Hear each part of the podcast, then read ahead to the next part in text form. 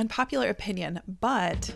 Unpopular opinion. Unpopular opinion. Unpopular opinion. Unpopular opinion. Unpopular opinion. You're listening to Unpopular Opinion, a podcast for professionals from all walks of life who want to hear success stories from innovators who've won by taking the path less traveled. In each episode, recovering journalist and content marketer Ashley Ambersava interviews individuals who have prospered thanks to their genuinely unpopular opinions, despite warnings from naysayers, threats to their careers, and colossal obstacles. All rebels are welcome.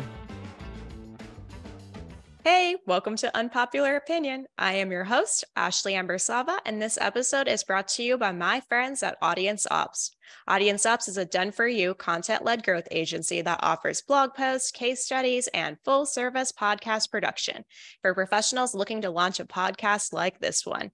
Today, I'm joined by my friend, Haley Yamane Melhart. Haley is a marketer and a mother who's passionate about, passionate about advocating for women and parents. Like many, she's had an array of experiences, from coordinating events in foreign countries to writing about labor market analytics. Today, she's a content marketing manager for a company dedicated to improving the workplace culture for parents and for caregivers. Her rebellious act was quitting her job, yup, in this economy, before having another one lined up. As a mom herself, she knows firsthand the challenges of trying to grow a career and a family at the same time. But once her boundaries were compromised, she never looked back. Haley, welcome to the show. Thanks for having me. Your unpopular opinion is that you don't think professionals should always have to have another job lined up before quitting their current job. After you returned from maternity leave, you were faced with a toxic work environment where you were typecasted as a struggling new mom. We've all been there. This led to boundaries being crossed, like your flexible working hours and micromanagement happening. And you finally said, enough is enough. And you placed all bets on you, which led you to be an unapologetic job seeker, which I love how you phrase that. You've landed a role that allows you to prioritize being a mom and to contribute to something that you're actually passionate about. Can you walk me through that? Yeah, absolutely. So this might be my longest answer for this whole episode, right? But it's because it's the most substantial. Um, first of all, I'm very aware of how privileged I was to be able to quit my job, continue living my life, and not have another one lined up. You and I can probably think of a lot of people who, if they had that luxury, they would have done the same thing yesterday, right? Um, But, and I want to make it clear, my decision to quit didn't come easily or without a lot of sacrifices. Um, it wasn't a matter of me having a partner who made so much money that it was no object, right? Um, there was a lot of conversation that went into that decision, and we had to consult our financial advisor. We had to shift personal home buying goals um, and timelines like that, and just get really honest about what it would feel like to live without that added income. But to your point, what makes me rebellious in that way and ultimately very proud of that decision is that I decided to take this leap of faith um, and put full confidence behind the idea that I did have valuable skills and experiences worth offering. Because ironically, the job that I left was centered around empowering women, and specifically moms um, who were looking to re-enter the workforce. A very normal part of my job was to look moms in the eyes and say, I believe in the skills you have to offer, lean into what you've learned as your type, as a mother. Um, any employer would be lucky to have you and your tenacity on their team. Um, so when I became a mom myself, it's like this sense of confidence was awakened, and I was having to tell myself those that advice. Um, And it's not that being a mom changed me in that way. It's just that it empowered me and made me firmer in what my boundaries were, what my non-negotiables were. And I just decided, you know what? I have zero tolerance or time or energy for anything that was no longer serving me. Wow. That must have been a big um, decision for you to have to talk through with your family. Yes, it was. It was kind of funny because the generational differences were obvious and comical right away when I had told them. For example, you know, my spouse and my friends and my siblings immediately so supportive, so understanding. my parents, they were kind of like, uh, okay, like a little bit nervous, a little bit concerned. They're like, we trust you, you got this, but also what? And then like my grandparents were just downright confused. Like, like who would leave a job without another opportunity lined up, ready to go? Yeah. Like, what is wrong with you? You mean you're not going to be there for twenty years? Yeah. I think though, a lot of that has to do with the fact that loyalty has changed a lot. Um, I think our grandparents kind of came up in a time where things like a pension were, you know, depended on, and people didn't leave because they wanted to make sure that they were like set up for life after, after they were done with a job. And that's just not the case at most companies anymore. Exactly. Can you kind of catch everybody up on your background and your work history so we can get a better picture of just you and how you got to where you are now? Yes. Um, so I've always kind of been in marketing roles since I was about a sophomore in college. My degree was in sport management. And so I started in the college athletics and events um, scene. Once I graduated, that morphed into working more for still collegiate events, but foreign tours and experiences. So an example would be, think like college Olympics in other countries, things like that, which is really hard to wrap your brain around, but like not your brain, but anyone's brain, um, because it's just so different in different countries. But then I did more content marketing um, for a labor market analytics company back in twenty twenty. And then I actually took a little bit of a marketing break, which is when I was at my most previous job that I left. And that was um, doing nonprofit and program-based work. Um, at that same time, I had a baby. And um, today I am doing content marketing management for uh, a company called Work three sixty. Wow. So you have had a winding journey there. And you had yeah. a lot of things going on about the time that you had your baby, no? Didn't, wasn't there a move involved, and you hadn't been married that long yet, and COVID was going on? You were just kind of in the mix of all of that.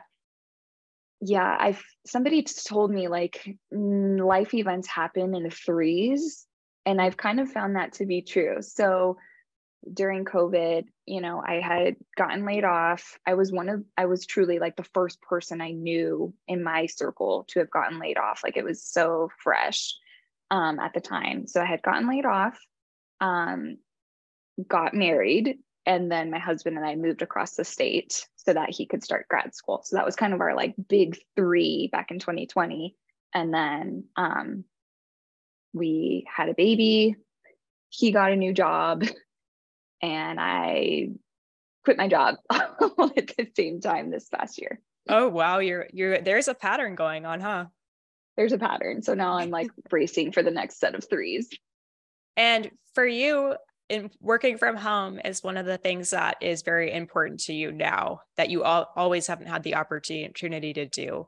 I think you mentioned that at your last position, not the one that you just most recently left, but the one before that, that was hybrid, no? Yeah, mostly hybrid. And what was it like handling a hybrid position? I think that I could very easily make a case for hybrid or remote work, or, you know, in, I, I mean, I don't like the idea of mandatory in office, but I guess I can make a case for the individual, whoever has those different preferences. I think the personality very much shapes what your working style and your working environment should be so that you can be the most successful. Some people can't possibly fathom being remote, and that's totally valid. Um, my experience in the hybrid environment, I enjoyed it, but not as much as the remote environment, because at the end of the day, I still felt so overwhelmed by the amount of things that I could have kept going in my home life um, while I was working. A classic example is like, if there's an all staff company meeting where it's like, you know, everyone's off camera and you got your AirPods in, the, those are the moments where I really tried to take advantage of like, okay, keep laundry going, keep dishes running, feed the baby, like walk the dog. These are things that I don't consider luxuries. They just have to happen to make my life function and to make me a less stressed out human being. I absolutely loathe packing lunches and preparing those every day and taking them to work. So the fact that that could be removed from my plate every day, that adds to my like quality of work life. Your quality of like life balance overall too. I think it's very privileged for people to assume that we all are going to be able to have this big commute, make it back to picking our kid up from, uh, from daycare or whatever that is on time, and then have any time left to do things like cooking dinner and then doing laundry and having all these tasks left to do that if you did finish them all, by the time you got to bed, you'd probably be so exhausted the next morning having to wake up that it just would never balance itself out. It would be like a never-ending battle.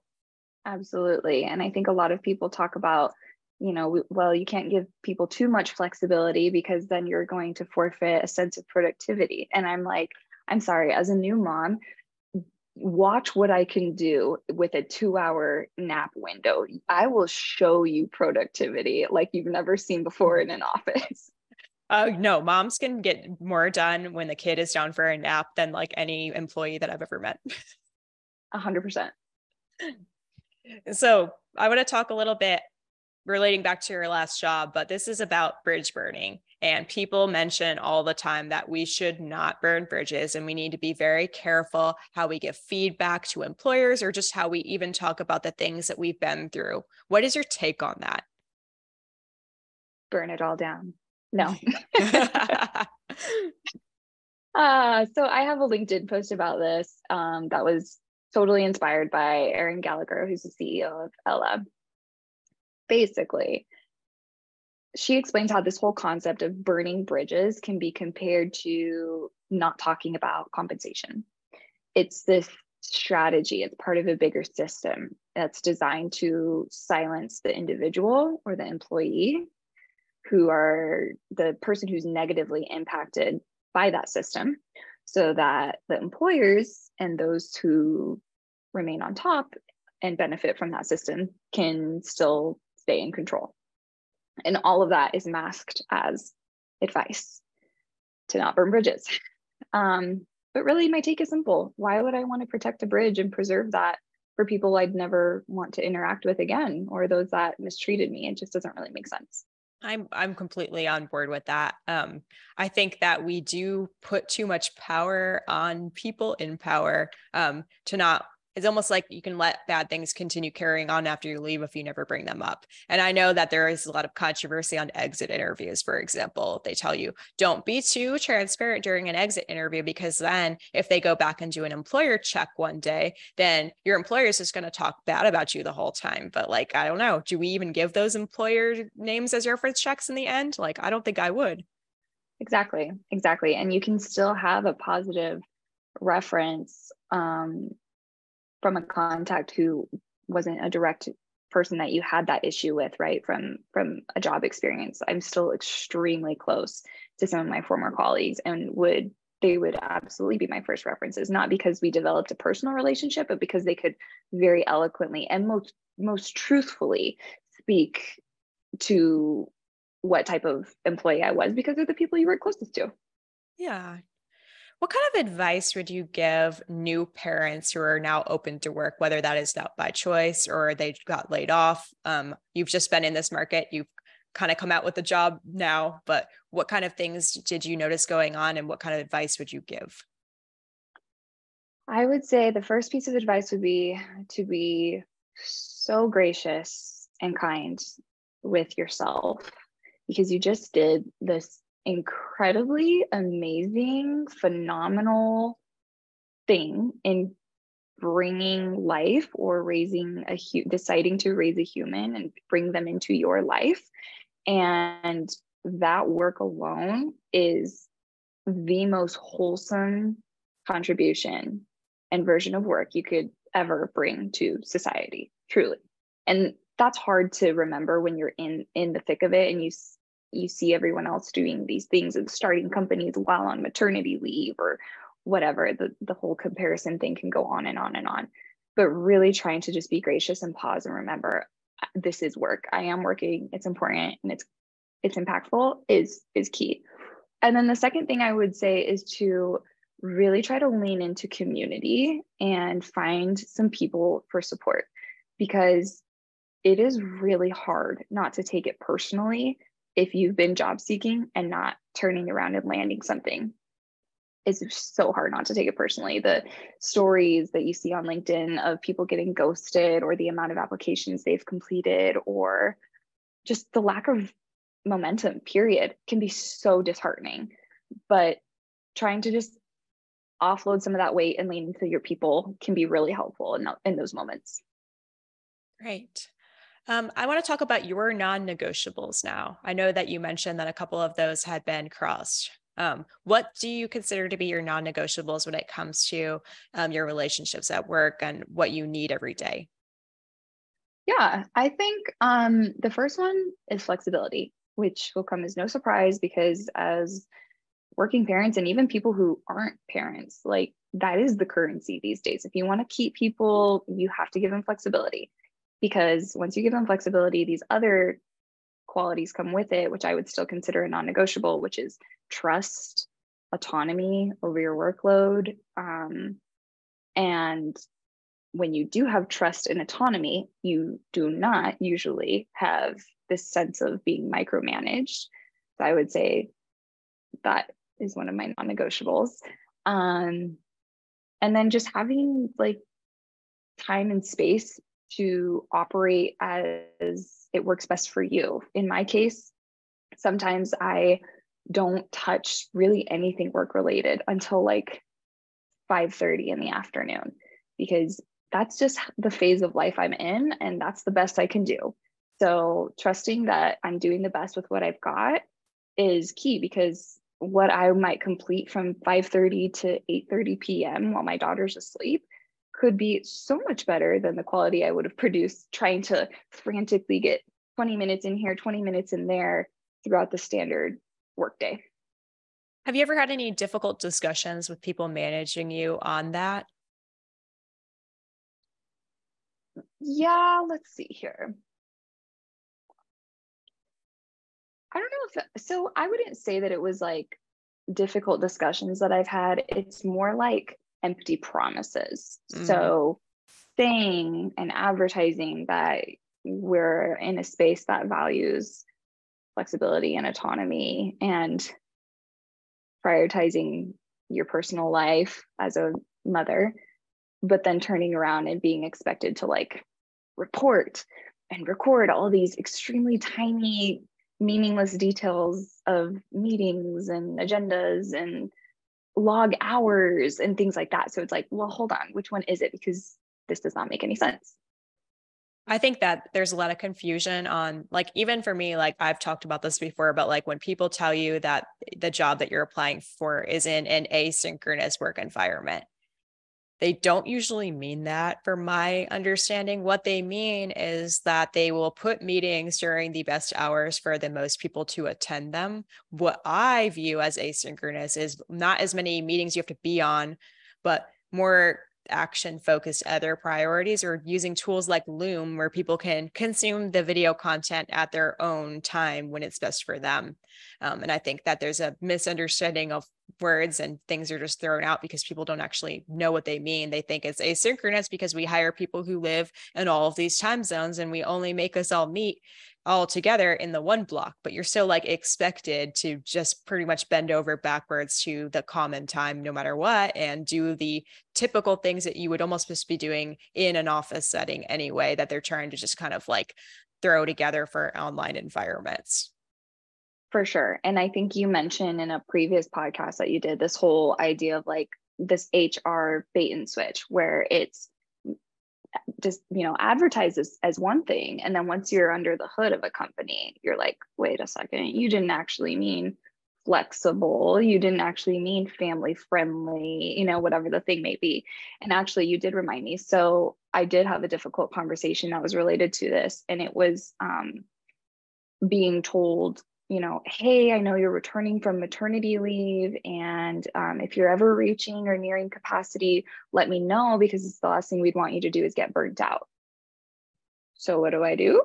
We're getting all these ad- meetings added, and my schedule is filling up to the point where I'm like, how is any, I'm, I'm really struggling with finding just like alone time to do my job, because we're always having to report on these like teeny tiny little things. And I'm always having to do this like busy work. It just didn't feel substantial.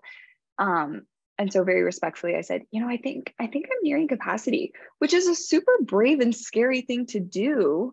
But, you know, the offer was out there. And instead of being acknowledged and met with where I was, I was completely challenged on basically every single point I brought up, and was the pushback was undeniable. And it was like, well, how, if these are, here are your meetings and you should have plenty of time, and I've looked at your calendar, and and it's like, again, empty promises. Like, well, you, you mentioned they like basically told you guys to come forward if you felt like that. Yes. And then you're almost punished for actually doing it. So that's just lip service, I think, at the end. I know you posted about this a little bit on LinkedIn before, um, just about when um, somebody on your team tells you that they can't handle that much or that they are at capacity, like the best thing that you can do as a manager is believe them. Why do you think it's so tough for that to actually take place, though? I think everyone can get really consumed with what their, their own expectations are, and let that cloud their judgment for empathy, like let that cloud the amount of empathy that they should be expressing toward the people that they're leading. And if you're a team leader and all you can think about are these K P Is or whatever it may be, then that's the best leaders, I think, still don't let that cloud the room for empathy and seeing people as individuals and looking at a person and being able to see both an extremely competent, talented, skilled employee who also has a whole freaking life that they're running when they're not attached to their computer. And if you care about keeping talent that is good, you have to be able to acknowledge and see both and support both genuinely, not just, like you said, have it be a lip service. But then when it comes down to that person needing to exercise that voice, being like, oh, well, actually, we've got this thing over here, and I need to be able to report to my manager that we're doing the thing. So tough. I mean, that's, I feel like it goes down like that so often with people that they end up being afraid to actually come forward and acknowledge that they need help. And I think a little bit of that might have to do with the fact that because we're remote, we almost feel like we need to prove that we can handle that, that we don't need people watching everything that we're doing all the time. So we're afraid if we let our guard down at all or admit anything, it's almost like that's going to be taken away from us. Like we're going to have to go back into another company one day with like a butt in the chair situation. Yes. And that's actually a topic I'm like kind of diving into researching right now to potentially write about, is how once you add the intensity of the um, job market right now and how scared people are to put mm-hmm. any added target or attention on their roles with these layoffs happening left and right, people are just suffering in silence.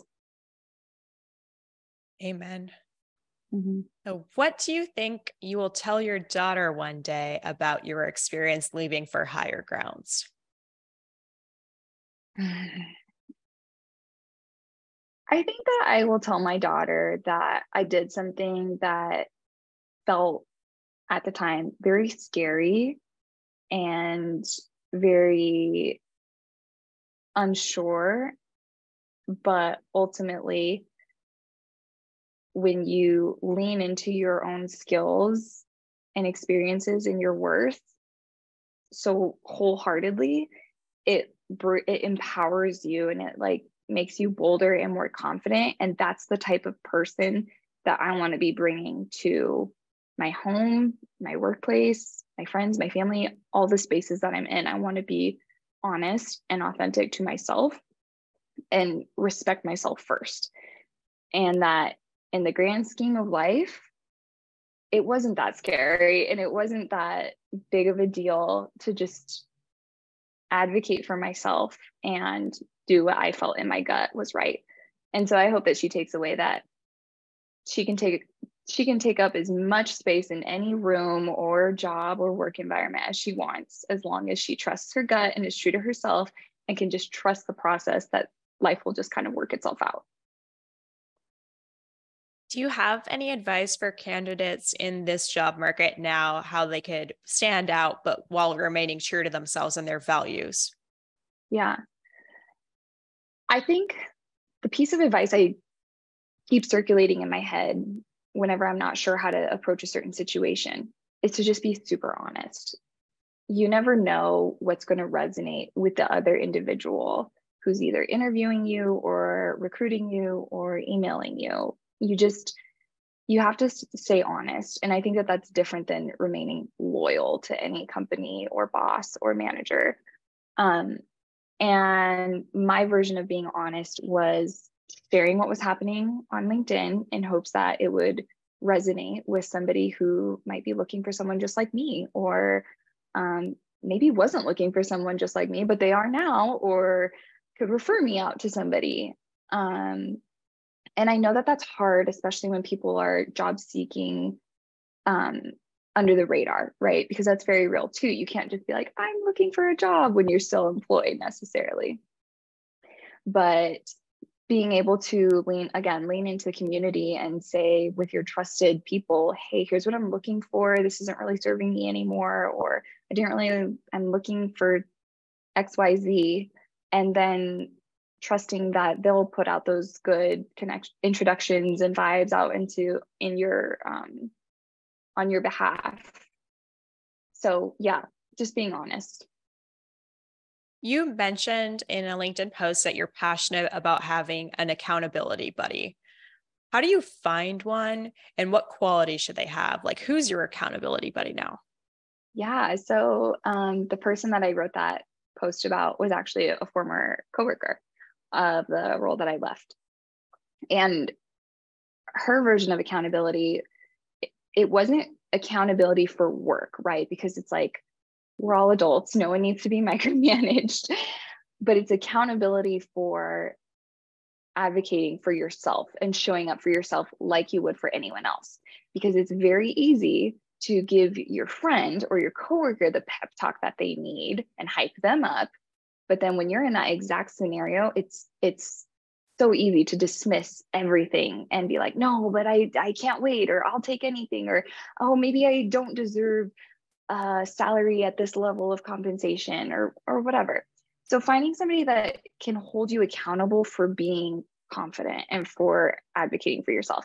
My accountability partner, I would say first and foremost, is my husband. He's totally like my biggest hype, my biggest supporter. Um, and he also works from home. So it makes sense that he sees the interactions that I'm dealing with on a daily basis. He sees how hard I work. He sees my output. But then after that, I always like, I've made it my goal with my last role to invest more in the personal side of work relationships and not just keep things surface level, not just reach out when you need something. And that alone has made for some of the strongest references that I know I could lean on in any given moment as I continue navigating the professional workspace. It's different when you get to know people as an entire human being instead of just somebody who checks off a box at your job. Definitely. What a concept, right? I know. um, so I'd like to ask everybody who's come on the show to debunk a quote unquote unpopular opinion that they're finding on their LinkedIn feed, their Twitter feed, Instagram, wherever it might be. Do you have anything in mind? It's super relevant to what this whole conversation has been about. Sort of not coming, not, not being straightforward about why you're leaving a job or why you're job searching. Oftentimes I've seen people say like, you can come off as bitter, you can come off as ungrateful, you can come off as who knows what. But that again is when I go back to like, okay, well, hold on. What if I'm just honest? I can be honest and still maintain a sense of professionalism. I can be honest and not be bitter. Like to, multiple things can coexist at the same time. And I think the best interviews I've had during this time didn't feel like interviews at all, because it was just me showing up very honestly. I wasn't trying to fumble through a perfectly canned response for these questions. I was just very honest about like, hmm, I'm not, you know, here's my working style. I, I, do you think this would complement your goals and, and the workload that you're looking to get fulfilled? Um, or, you know, I, I have a nine month old right now, so I really need something that would allow me to work these hours or that hours. Or, yeah, it's just not realistic for me to be in five hours of meetings every week. It's just not, you know, so just being honest. And again, that's what I think resonates with people most. Perfect. All right, Haley, where can people go if they want to find more of you? Yeah, I'm on LinkedIn. Um, mostly LinkedIn, really. Yeah. Yeah. All right. Well, everybody go follow Haley on LinkedIn. Her profile will be in the show notes if you need to click on it, but I bet you'll be catching it on my um, LinkedIn feed as well. So thank you again for uh, coming on the show today and talking candidly about this very important and relevant topic, especially for now, what's going on in the job economy. Um, I know everybody probably appreciates your take on this. And if you haven't been here yet, it's likely that you will be one day, and I'm glad that you were able to kind of give people a heads up and advice on what they should do next. So thank you again for your time. Thank you so much for having this platform so that I could talk about it. I really appreciate it. Thanks for listening to Unpopular Opinion. This episode was produced by Audience Ops, a content-led growth agency. If you're looking for help launching a podcast, Audience Ops handles all the legwork, so you can focus on providing the subject matter expertise. If you enjoyed this episode, please follow Ashley's show on Spotify, Apple, or YouTube.